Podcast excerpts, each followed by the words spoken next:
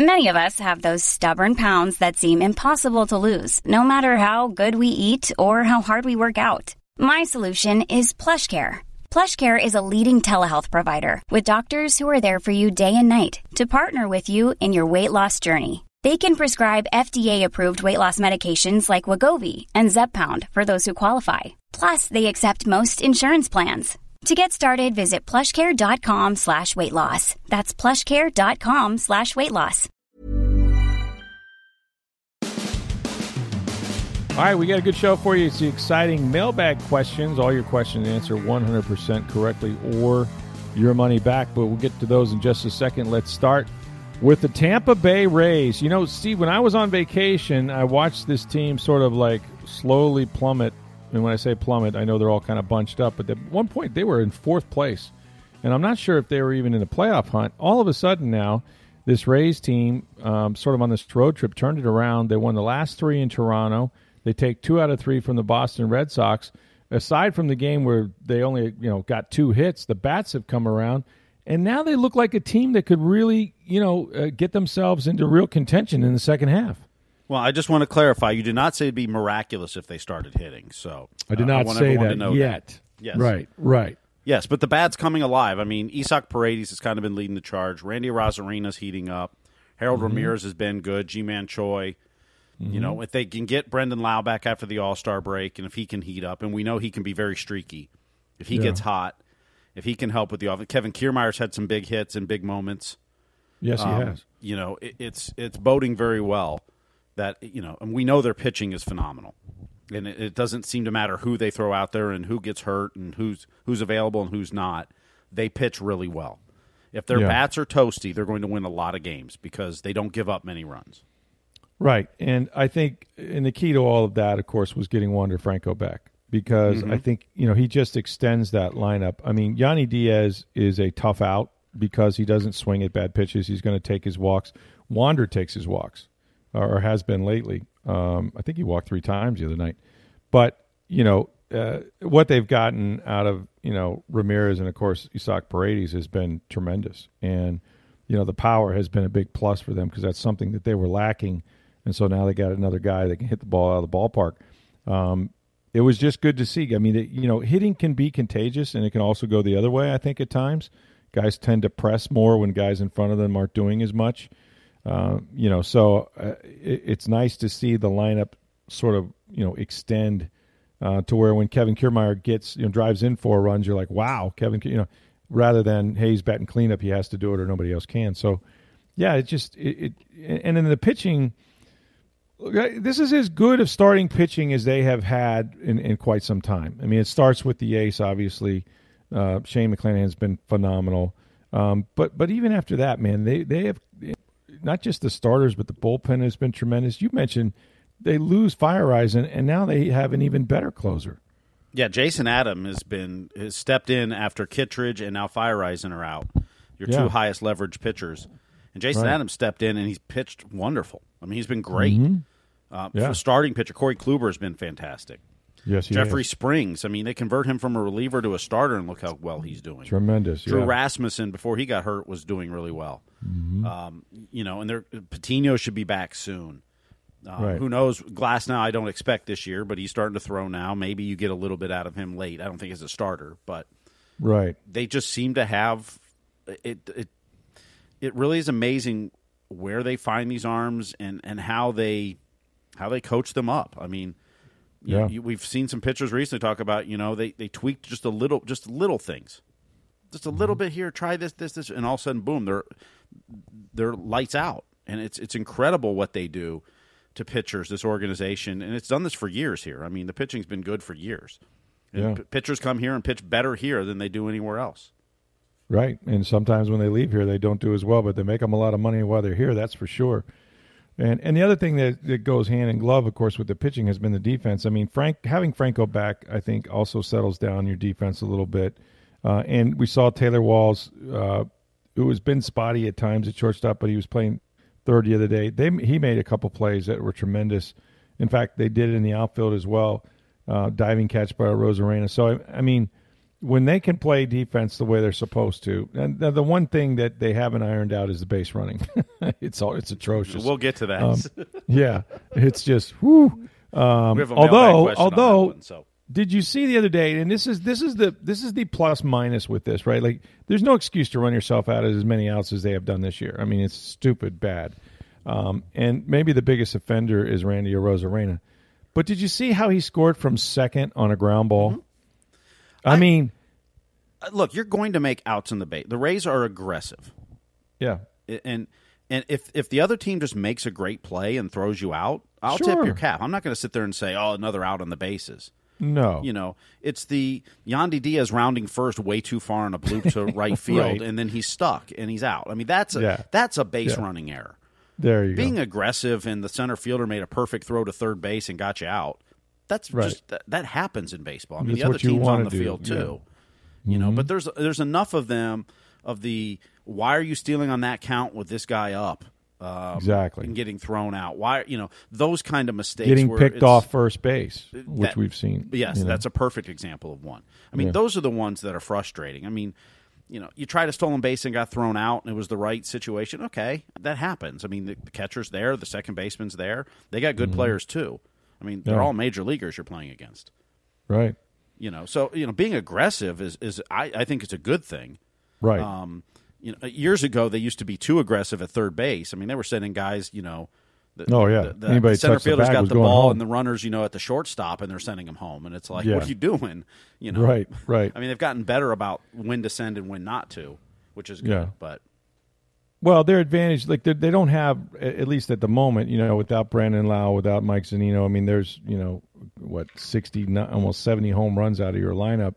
They're not hitting the long ball with any consistency in terms of home runs until Paredes got really, really hot.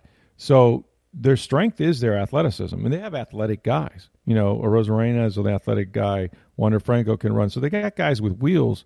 And so you want to put pressure on the defense, and that's how you produce runs if you're not going to hit three run homers all the time.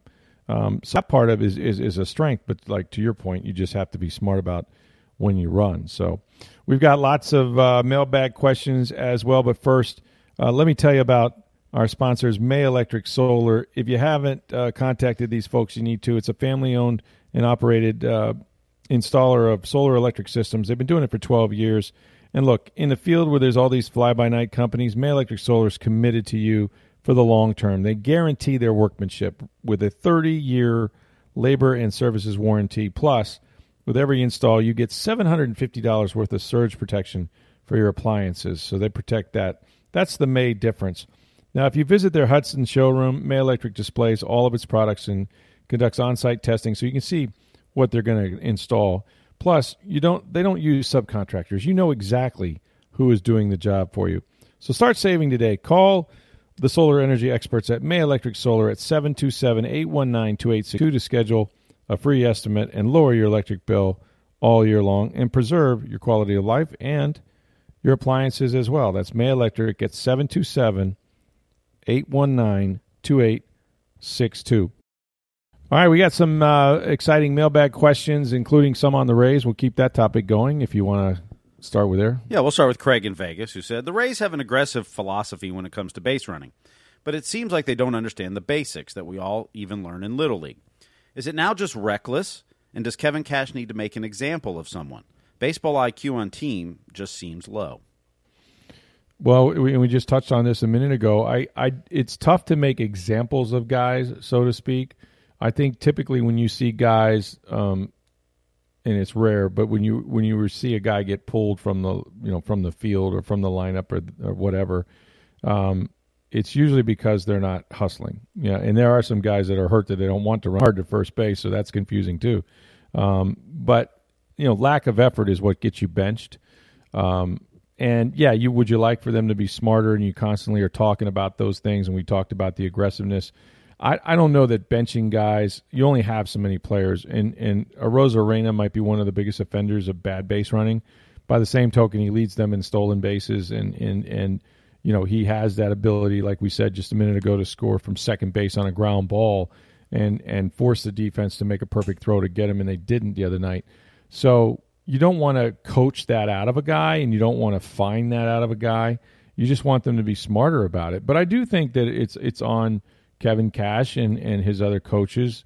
Uh, he's got you know guys at first and third base down there uh, to talk to those guys and, and as reminders, uh, you know what the situation is. Don't go to third with less than two out on a ground ball to the left side.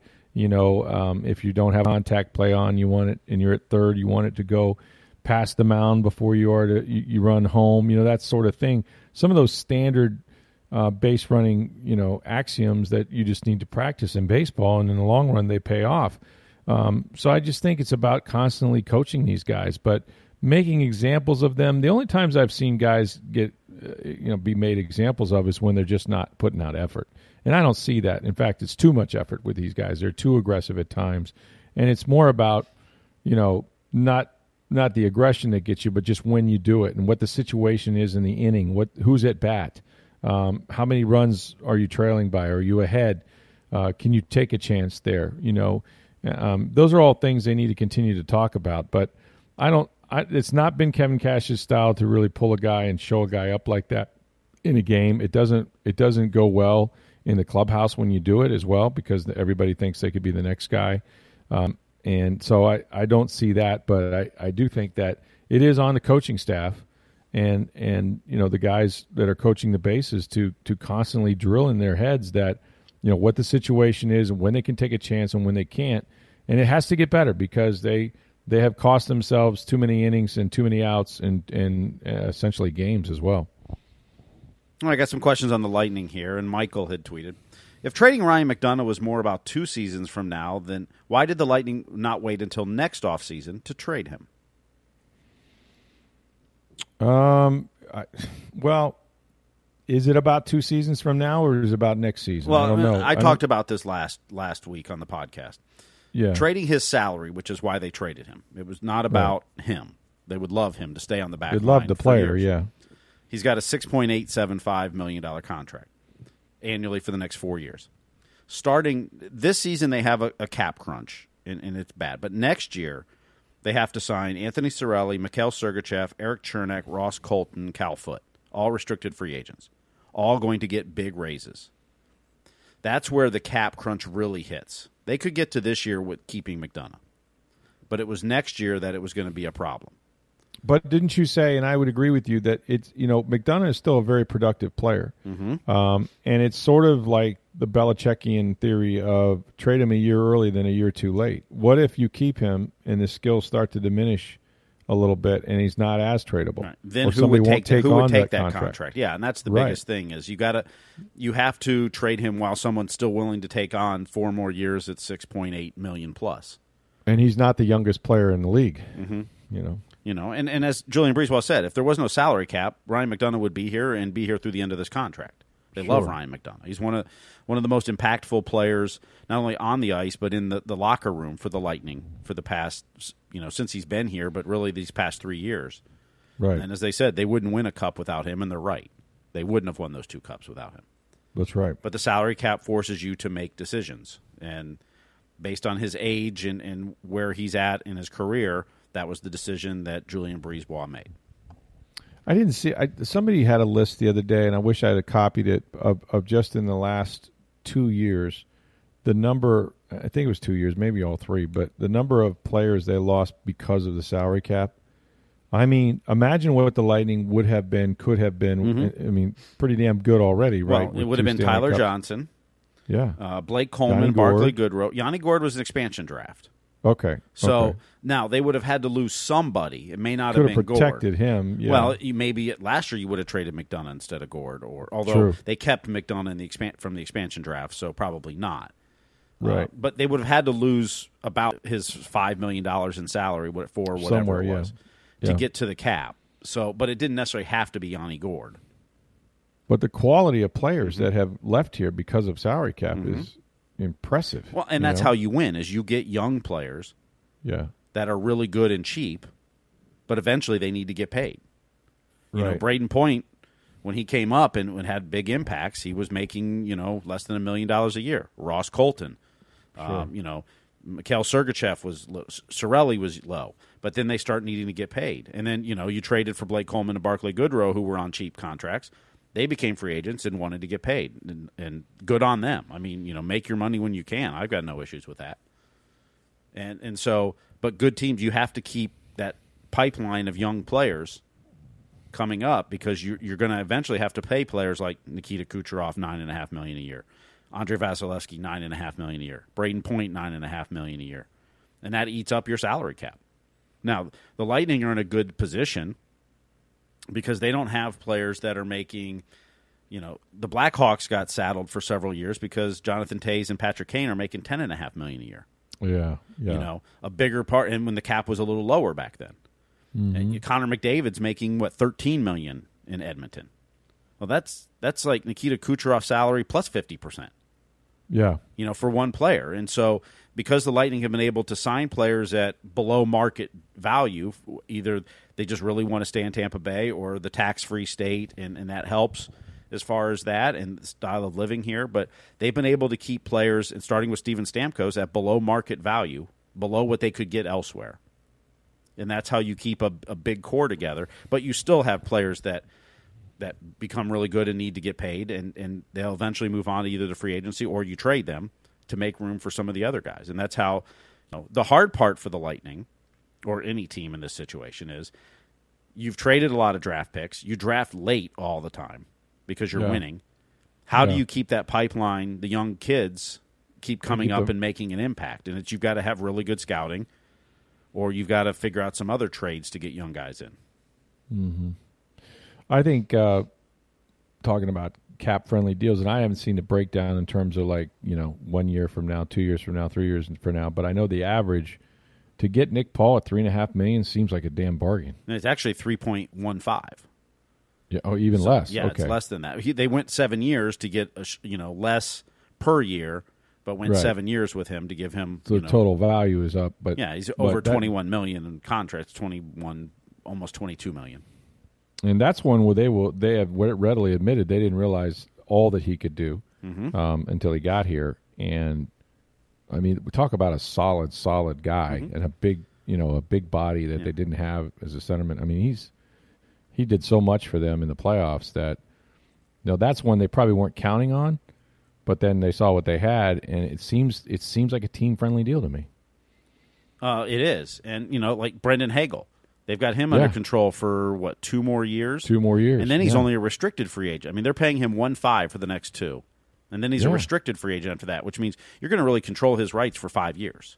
Now we Right. don't know what the number will be come two years from now. It Right. will depend on how he plays, but you know that's why you traded for Hagel and gave up as much as you did. You gave up Colton Mm-hmm. or uh, uh, Katchouk and Raddysh, and you gave up draft picks as well. It was that you had him for th- this season plus two more. Plus, he was only a restricted free agent then. Plus so control, got him, yeah. You know, for three more years after that, if you choose, based on that Yeah. deal. Uh, No, know, he's and he's a solid, solid player. I mean, he showed that in the postseason as well. Mm-hmm. I mean, look, you don't get you don't make it to the Stanley Cup three years in a row and done and do what they have accomplished in these over these last ten years unless you have a damn good front office and scouting staff and player development and minors and all that stuff. Mm-hmm. I mean, that's the secret sauce, right? Sort of like the Rays as well, why they're so consistent and they're they're outspent. They don't even have a salary cap here, you know, situation, but.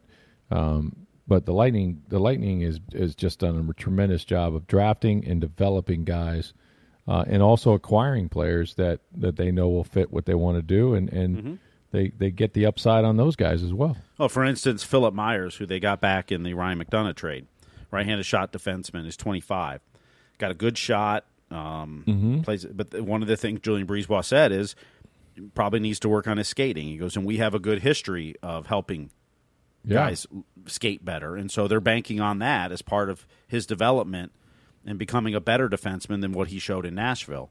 Is they think their systems and their people can work and help him, and it's That's right. finding those right guys that you can. You know that's what the Rays do. They find those guys that they can tweak a little bit, work on a few Yep. things, and all of a sudden become a lot better. Yeah. No, it's it's it's just been remarkable. That's why they're one of the best, or voted the best organization in all of pro sports for a number of years. So. Uh, Kyle tweeted us. He says, "If Tampa and Andre Palat run out of time to get a deal done, will the Lightning look elsewhere, or will this give Nick Paul an opportunity to play the top two lines?" I mean, the Palat thing is interesting because of his age, but his production has been so great that I don't. I, I, I can't imagine them not, you know, wanting to move on. Um, he's just such a clutch player, particularly in the postseason.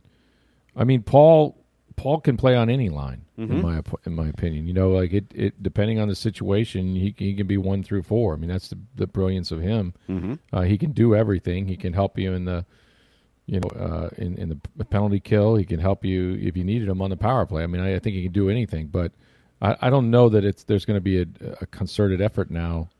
You know, just because they want Nick Paul on the front first line. Uh, look, I believe that Brandon Hagel was acquired not only to help in the the postseason run and to become a little grittier and, mm-hmm. and add some sandpaper and that, but I believe he was he was traded for to be Andre Palat's replacement. Okay. Now, that does not mean they don't re-sign Andre Palat, but Yeah. you knew Andre Palat was going to be an unrestricted free agent. Sure. You know, there's a chance you could lose him at the end of the year. sure. And and Brandon Hagel plays a similar type of style to Andre Palat. They'll go get pucks in corners. Has a good scoring touch. He scored over twenty goals this year. Yeah, he did. Um, you know, he can be that guy on that line, and I, I believe. And he's twenty three years old. I believe when the Lightning traded for him, their thought is he can be an Andre Palat replacement in the top 6 Mm-hmm. Whether he takes that role or not, will become you know training camp in the season. I mean, it could be Nick Paul. You could move Ross Colton up there. I mean, there's all kinds of options you can do, and and they'll probably experiment with quite a bit this year, depending on what the roster looks like come you know opening night and, and Yeah. training camp. In that is Andre Palat back? You know, uh, defensively is Jan Rutta back? Uh, who's going to take his spot in the defensive core if he's not back? Um, you know, think you know as you as you go through, they'll kind of see, and, and who knows if they you know if they don't sign Andre Palat, do they sign somebody else? Yeah. The the comparison to me, like, and they're not the same guy, but they were on the same line at one time. It, it you forget how much Tyler Johnson did for this team, right? Back in mm-hmm. the day, mm-hmm. and they moved on from Tyler Johnson. Well, and, yeah, they did, and you know he kind of became an odd man out because he was playing a lot in the third and fourth line where he wasn't Right. really a good fit either. Uh, Right. Because you know when you have a group that's got seven or eight top six forwards, that becomes a problem. Mm-hmm. Um, you know, and look, do they do they want to resign? Would they love Andre Palat to play here for many more years? Absolutely. Is- did he make five point three million this past year? Yes. And can they afford that for any t- length of time going forward? If that's what he's looking for, no, they can't. Right. If he's willing to take less, then I think the Lightning have a shot to re-sign him, depending on what Andre wants to do. But if he wants to go get six million dollars a year for three or four and- years and from he's somebody an older else, player, right? He's an older player that you can you can appreciate that he that you know he might have one big payday. Mm-hmm. You know. well, I mean, he's made almost forty million in his career. So, Oh, and I know, but I mean, But yeah. one last payday. well, I mean, and, he, and yeah, you're not going to fault him if he takes that. no, You'd love him to stay here, and the Lightning would love him to stay here, but it's got to work financially because there is a, this thing called the salary cap, and the Lightning want to keep this window open for many more years as they've as got as they can. Kucherov and Point and Vasilevskiy and these guys locked up for many years to come. Yep, yep, makes sense. All right, Mike had tweeted that he did this last week, and he says, "Are the Lightning's black aces?" I hear that term thrown around a lot, but I don't know what it means. And and simply what it is is once your AHL team season is done, you know, so in this place, the Syracuse Crunch, Playoffs are over, yes, right? yeah. Once they're done for the season, whether it's the regular season ends or their playoff ends, you bring a lot of those guys up to work out with your team during the playoffs. Essentially, Mm-hmm.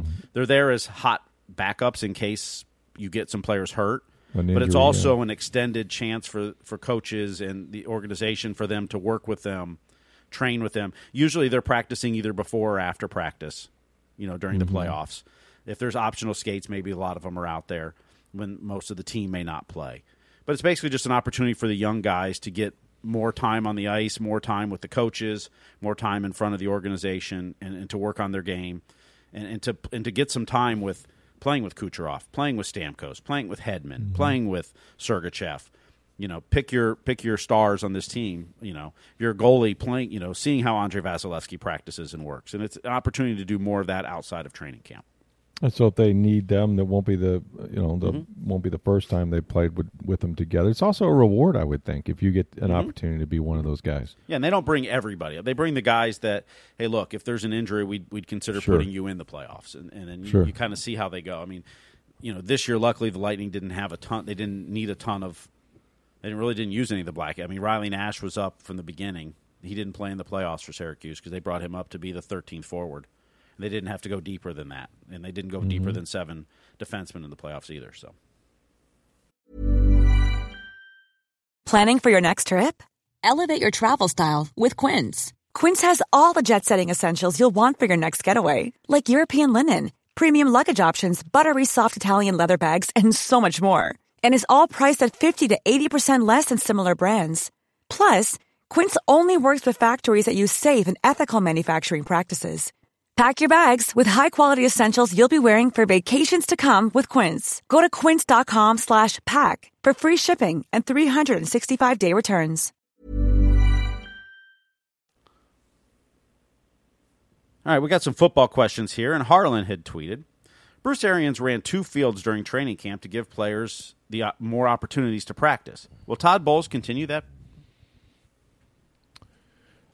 my information, such as it is, and this is 100% accurate, I suppose, um, as we at least as we, we field this question now, is that there will not be two practices going on at the same time. That, um, and we didn't, and we kind of, you know, saw that immediately when they were going through the OTAs and especially in the mandatory minicamp. And so, um, it's different.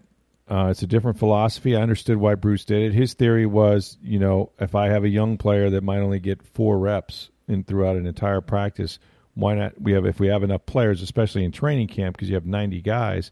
Why not have two fields going at the same time? And then instead of four or five reps, these guys are getting you know 25, 30 reps, and it makes sense um, from a development standpoint. Um, and yet, uh, I think that Bowles is a little more old school. And it's funny saying that Bowles is more old school when you have a 60 year old coach in, in, Bruce Arians. Um, but he's more about competition. And he wants his best players playing against each other as much as they can. Well, they can't play every snap, right? You want to give those guys a little bit of a rest. And to do that, you need your backups to go in there and take some reps. And if they're on the other field, you know, um, yeah, practice might be shorter and maybe they get more reps overall on that on that number two field, but you're also wearing out your guys. And so I, I think I think just think Bowles is used to a system. He's done it both ways, obviously, because he's worked with Arians for a long time. But again, um, with as much influence as Arians has had on Todd Bowles, the bigger influence is Bill Parcells, which is of the Belichick tree. We talked about that before. I think that's why Tom Brady probably is more comfortable uh, in terms of a hands-on approach with with Todd Bowles, who's still going to call the defense. Um, he's going to have interaction with him on offense too, uh, and we've talked about how they're going to have, you know, sort of more of a, uh, uh, you know, more cohesion in terms of, of, of, you know, a complete game. You know, game planning to help the defense, game planning to help the offense. Just trying to score one more point, which is all you're trying to do. Whereas I think Arians was much more offensive oriented. You saw that on game day about by who dressed. You know, sometimes he would dress six, maybe seven receivers, depending on what they did on special teams, um, and and it cost them on, on teams at times. I think you'll see more of a defensive approach in terms of who gets a helmet and that sort of thing. But the biggest thing is Todd Bowles wants competition on every play, every rep, and to do that, you you can't have your backups or even sometimes your your third team running back um, over there taking all the reps on an, on an opposing field. So I don't think that we will see uh, those two practice fields. Maybe early on, um, if there's if there's uh, you know install, which happens at every practice, or maybe even a seven on seven at times. But for the most part, when they go team, I think you're going to see the whole team on one field. Michael tweeted: Could the Bucs re-sign Jason Pierre-Paul, or have they moved on? I think they've moved on. Um, Jason Pierre-Paul is still unsigned. I think primarily I, he has come out and said he wants to play. He had the torn rotator cuff he played with a year ago, which is remarkable that he even attempted that. I think at times it was probably to his and the Bucs' detriment that he did so. Uh, and so it's taken him longer now in the off season uh, to have surgery. If he'd have done it, you know, earlier in the year, a year ago, it would have cost him the season, but uh, he'd be ready to go. So, um, you know, Pierre Paul's one of those guys. I think at this point in his career, he he was still making a good bit of money. Um, it always comes down to money, but more importantly for this team, uh, you know, you got to get younger. And Joe Tryon-Shoyinka came in as a rookie. He, he played a lot more than they intended him to because of Pierre Paul's injuries. Uh, the problem was is that you know Joe Tryon-Shoyinka was moved all over the defense. I mean, at times You know, they played him inside, they played him outside, they played on the right side, they played on the left side, and he never really got settled in any position. And while his versatility is something they really, really like, and they'll probably see some of that again, they'd like for him just to stay at one spot and and learn how to play it um, because he's he's so, so, much upside. He's so much so much athleticism, um, and I think he's improved. So again, we've talked about this. Whether it's the Lightning that we were just talking about, you have to in order to in order to have young players, and this is true a little bit about Sue, although they signed Akiem Hicks, but in order for young players to develop, they need to play. And if you get to the point where you think, you know, Joe Tryon is ready and he's ready to be that everyday starter, how can you have Jason Pierre-Paul on the team? Because he's not going to play for free. Um, and a lot of times salary dictates who is the starter. Uh, and in this case, I think they, they had to clear the deck for what they thought what, at this point is a better player, certainly has bigger upside, and needs to be in the game to, to hone his craft. He can't get better on the sidelines. And, you know, he was a rotational guy. The games he started, he actually had high production. Um, he started the New England game, for example. He had two two sacks in that game. So I think the more he's on the field, uh, he'll get some on the job training. He's got to learn his technique. He's got to learn how to play lower. There's a lot of things that um, that he needs to do. But he's he's spent a year behind JPP and Shaq Barrett, and I think he's gotten better and learned a lot from them. And I've talked to Joe. He's excited about um, you know being on the field. And you know the other thing is there's pressure if you're a player that is a rookie and uh, or, even a young guy that comes in very sparingly. Say you only play, you know, out of 65 snaps, you might you might play 11 or 12 snaps. There's a lot of pressure um, to produce in those 11 and 12 snaps, and so you know sometimes you can become undisciplined because you you feel like you know I got to jump into this gap or I got to make a splash play here. Uh, you don't get a chance to really you know work on your counter moves, your technique um, you don't get a feel for the guy you're going against. You know, that's part of it too. Like if I only have 11 snaps against a guy versus 50, um, you know, I might be able to set him up, figure him out, um, know know what works, what doesn't, and so they they need he needs to be on the field to learn of all that and to and, and to get better. Um, they already love his athleticism and, and, his his motor and all those things, and you know it's time for him to take what he learned from JPP and Shaq and those guys and apply it. So you never say never because if you were to get an injury or something like that and JPP was still out there, uh, he lives in Florida. You know th- that might be somebody that you could you know you could bring back and and you wouldn't waste any time in terms of him trying to learn the defense and the, the terminology and all of that. But right now, uh, I don't think there's any plans to sign him. Ellis tweeted, "Which is more impressive, a six foot three, two hundred and forty pound defensive end jumping out of a pool, or a six foot five, three hundred and twenty pound offensive tackle jumping out of a pool?" The first is Rams rookie Daniel Hardy. We all know who the second one is. Yeah, I've never seen a guy like Tristan Wirfs before, man. Um, and I saw what Hardy did, but uh, I didn't think he was as smooth at it as Wirfs did it almost effortlessly. And I couldn't jump out of a pool at any age when when I was 175 pounds like that. Um, Tristan Wirfs is and he won't get credit for this, but but his feet, his athleticism is off the charts. Um, you know, he grew up doing playing every sport. He played baseball. Um, you know, I think he played some basketball. He uh, wrestled a, a ton, um, and so you certainly have to use your your speed, your quickness, and understand leverage. Uh, he was a guy that before his his freshman year at Iowa, um, he had to drop weight, and I and I want to say he wrestled at like something ridiculous, like two thirty five or or something like that. Lost like 40, 50 pounds so he could wrestle, uh, and then put it back on to go to Iowa. Uh, and, and, I mean, that's a guy much like Ali Marpet. I don't know if if you've seen Ali Marpet. I saw him a couple weeks ago, maybe a month ago now, uh, at the Mike Evans uh, uh, gala, the foundation uh, dinner that he had, and Ali doesn't have a suit that fits him anymore because he's lost so much weight. And he did it.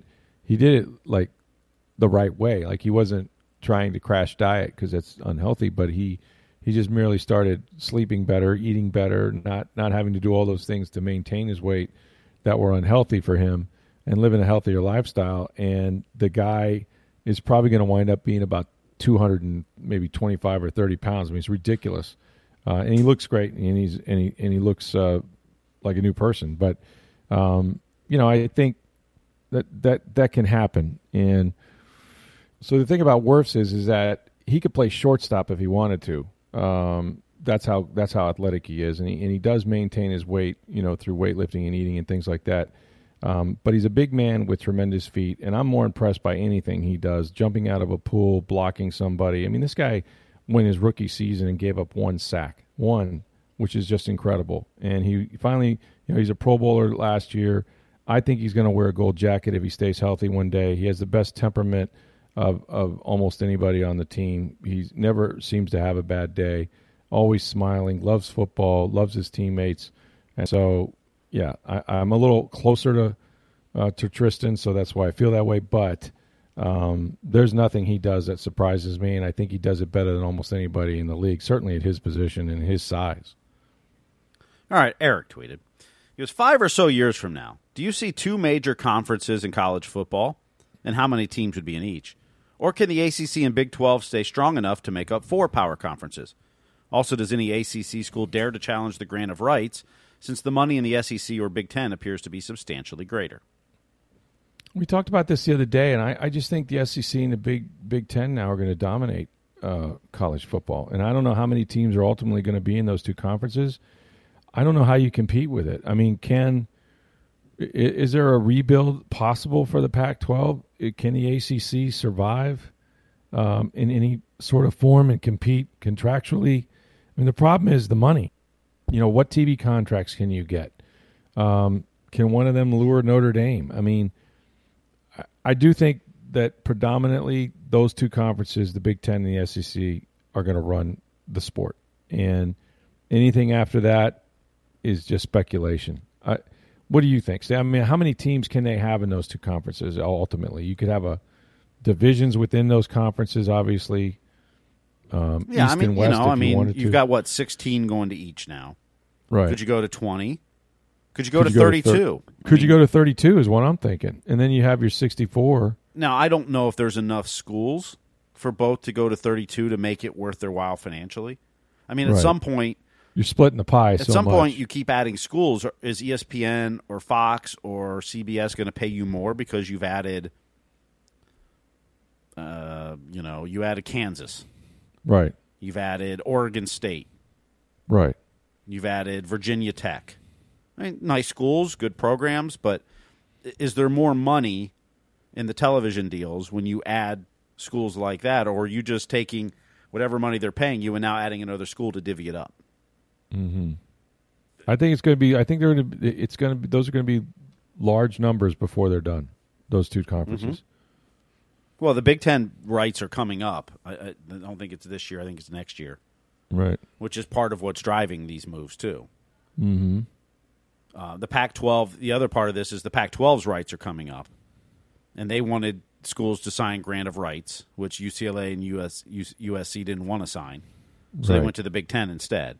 And what a grant of rights is is, for instance, all the ACC schools have signed grant of rights. If they leave the conference, every dollar they've gotten in this television deal so far, they have to repay. Mm-hmm. So if you're five, six years in, and let's say you got, let's just say twenty million a year, just for a number. So Right, you right. owe hundred million dollars to leave the conference. Yeah. You know, and and as you get further in this deal, it becomes more and more. But they're talking about with these other conferences, the SEC and the Big Ten, TV rights going to the one billion with a B markers Yeah, you're talking eighty to hundred million dollars a year to each school. each school. Yeah. You know, which, Which is, a significant advantage over other schools getting you know thirty to forty million a year. Absolutely. The whole conference, I think I saw one of them was was making 250 million. Mm-hmm. You know, uh, whether it's the ACC or one of them. Look, it's it's it's the new frontier, and and and those two conferences got on top of the curve, and they got Texas and Oklahoma to go to the SEC, and you just took the biggest market, um, the second biggest television market with USC and UCLA uh, into the Big 10 So, you know, hard hard for a, a- a team like a conference like the Pac-12 to now all of a sudden come up with um, replacements for those two teams, those those those two brands. I mean, that's what they are. They're brands. Um, in in and with a following in those, you know, in the LA market is just incredible. So, yeah, I I think the SEC and the Big Ten uh, the Big Ten are gonna are gonna dominate college football. I don't know what is going to be left for some of those other conferences. Maybe they can include them in some kind of a playoff um, down the road, but. Um, well, and, and, the fact of the matter is, the SEC and Big Ten have dominated college football. Well, they have for anyway. years, yeah. particularly yeah. financially. Sure. You know, sure. the SEC has the best schools and the, the you know the best football being played, and the most athletes in their home areas and such. And the Big Ten Sure. has the biggest alumni base. I mean, schools like Michigan and Ohio State and Michigan State have the biggest alumni bases in the world of colleges, which Sure. is why, you know, uh, if you look at the the most watched football games last year, three three of the top five were Michigan, the other two were Alabama. Mm-hmm. I mean, those are two of the biggest programs in the world right. as far as college football goes, and and alumni and people that watch them and root for them, and it's why those conferences dominate the television rights deals and have dominated college football. It doesn't mean that Texas in the Big Twelve couldn't be good, or Oklahoma and USC in the Pac twelve, but those, as a conference, those two conference dominates because they get the biggest television audience, because they have the most alumni and, and the and the best product, and so they dom- they've dominated for years financially. You're a you're a Michigan man, so to speak. How, how do you feel from a traditional tradition standpoint? Like, are you sad that it's come to this?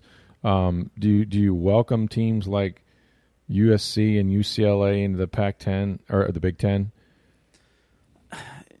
you know, as it if you like tradition, it kind of stinks. I mean, you're not going to face USC or UCLA in the Rose Bowl ever again, Right. you know. But I also realize the world's changed. I mean, Penn State was added, Nebraska's in the Big Ten. Uh, the Big Yeah. Ten's got 14. Rutgers and Maryland are there. I mean, Yeah. Yeah. You know, I mean, Missouri and is in the SEC, and you know, Mm-hmm. it- it's you know, the world changes, and Yeah. you know, I'd rather if if I'm Michigan, I'd rather be the ones adding the best schools than being left they're out. looking for a place. Yeah. Right. You know, I mean, I'm a, I I graduated from the University of Cincinnati. They're going to the Big Twelve. What's the Big Twelve going to look like? That's true. You know, I Right. don't know what the future holds for Cincinnati. And, you know, and, and all the great things they've done to finally get to a Power Five conference. What's that going to look like by the time But they now get that there? Power Five conference can't yeah, Yeah. can't compete with with SEC. now, there's been Big- talk of do they merge with the Pac-12 and form a better? That could be a good thing. right. geographically it's not necessarily but you know so it's hard to tell i mean i, I don't know what the future holds for them but it, it- you know as far as big 10 i'd rather be the the big 10 adding schools and adding the schools you want instead of looking for scraps You think you'll see your team in a national championship again? Then. i hope so Yeah. Uh, you know but what's a national cha- i mean are we, are we finally with super conferences going to get to a tournament now I think you have to. I don't, I think it's inevitable now. I mean, you can't play every team in your conference, and if you start No. getting to twenty, whatever, you, you can't even play half the teams in your conference. Right. Right. They're going to have to have a tournament of some kind. And I don't know how they determine which teams are in and which are out, but they're, they're I think we're headed Television will dictate that, but Absolutely, and that's that's where there'll be more money, and and ultimately that's what you know changes all, everything, right? Mm-hmm. You know, it's going to be it's going to be curious what happens to schools like South Florida. You know, they're trying to build an outdoor stadium. They're adding an indoor practice facility. They're they're trying to upgrade and compete. But as the Power Five may not be the Power Five anymore, and they're on the outside right now of that, you know, how do they compete in the future? I, I don't know what the answer is, and I don't know what it's going to look like. Yeah, Uh, Michael Kelly's got pretty good insight and his background of being, you know, part of the ACC. You know, that's where he worked before USF. So, right. you know, we'll see how that's going. You know, it would help if their football program was doing better at this point. Mm-hmm. And you hope Jeff Scott can get a few more wins this year and get the program, you know, going in the right direction as far as number of wins go. Yeah, I mean, I believe last year's team was better than the year before, but wins wise, it really wasn't. yeah. He, he's got to show some wins. Uh, The one thing that I'm encouraged by, and they say that you need it. I, I, I suppose it's true. I tend to doubt that the that the alumni are going to be very thrilled, but I think they're certainly moving forward with the stadium, and it seems like that's been, you know, some a, a piece that's missing and, and something that is that has been attractive to uh, those schools that have moved to other bigger conferences. So the on-campus stadium is is is progress, right? Mm-hmm. They got the indoor. They got the indoor going. Yep. Um, new facilities there. So you know, USF.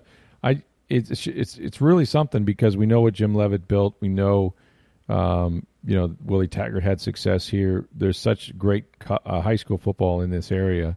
Uh, Florida, Florida State, Miami, uh, Alabama, LSU, all those can't get everybody.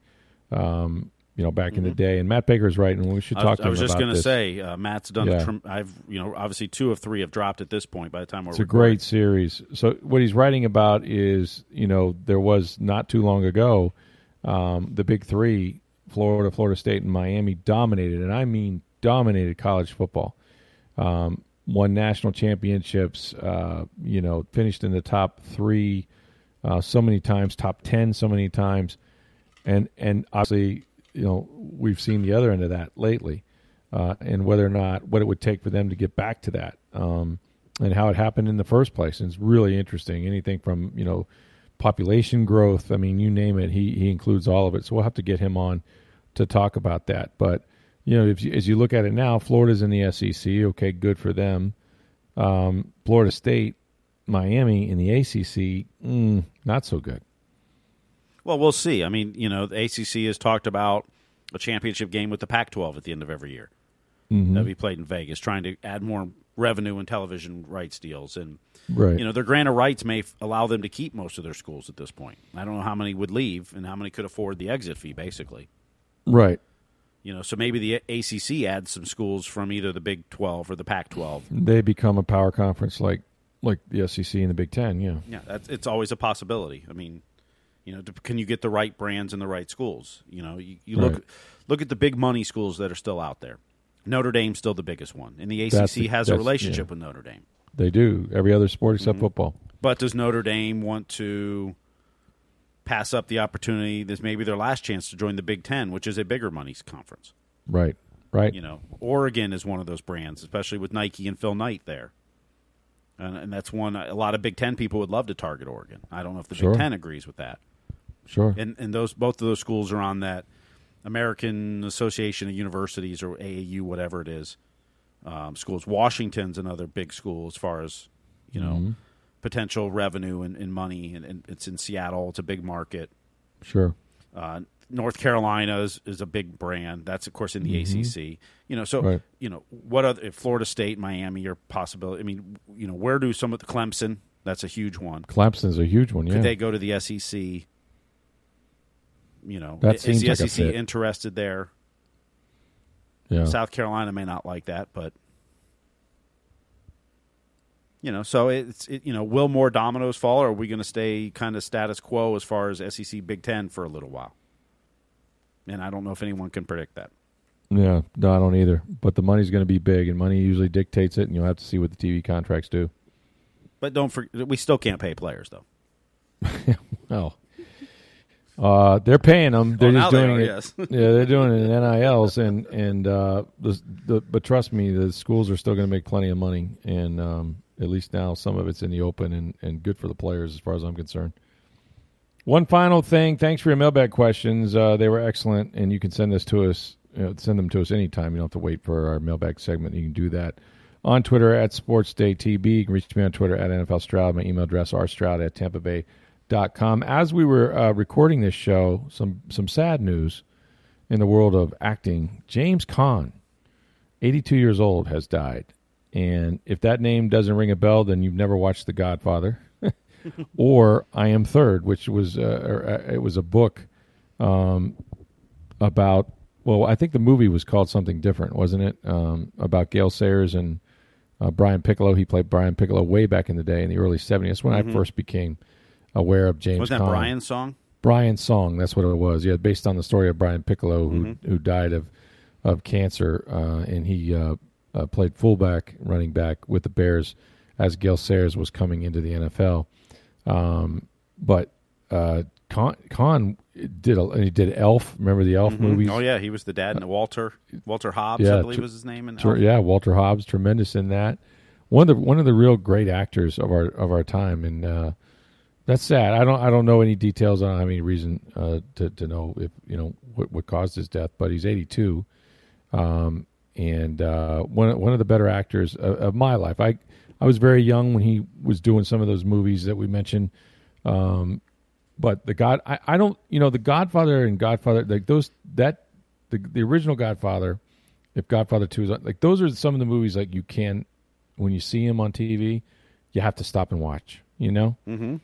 they were so tremendous, and he was so good at them. Yeah, Sonny Corleone. Um, yeah, Played Sonny Sonny, Corleone. yeah. Yeah, got shot at a toll booth, I believe. mm-hmm. Got shot up pretty good, as a matter of fact. but uh, yeah, he was great. Um, so yeah, sad sad news there. James Caan dead at at 82 years old. All right. Um, before we get out of here, remember uh, if you're looking uh, and you should be for some uh, some help with your electric bill, contact our friends at May Solar. It's a family owned business. They've been in business, um, you know, for what like uh, 12 years. I think they've been installing these systems. Um, they offer a 30 year labor and serv- service warranty. They got a, a showroom in Hudson. You can look at all of their products and you know sort of their on-site testing, so you can see exactly what they're going to install. But you can save your appliances. You can you know get all kinds of uh, appliance protection, seven hundred fifty dollars worth of surge protection for your appliances as well. So call our friends at uh, May Electric 727 819 2862 727 819 2862 and schedule a free estimate and lower your electric bill.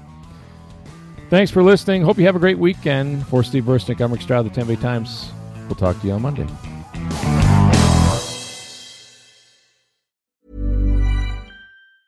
Planning for your next trip?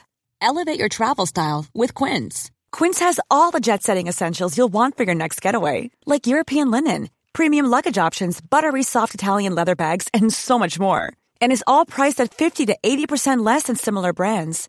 Plus, Quince only works with factories that use safe and ethical manufacturing practices.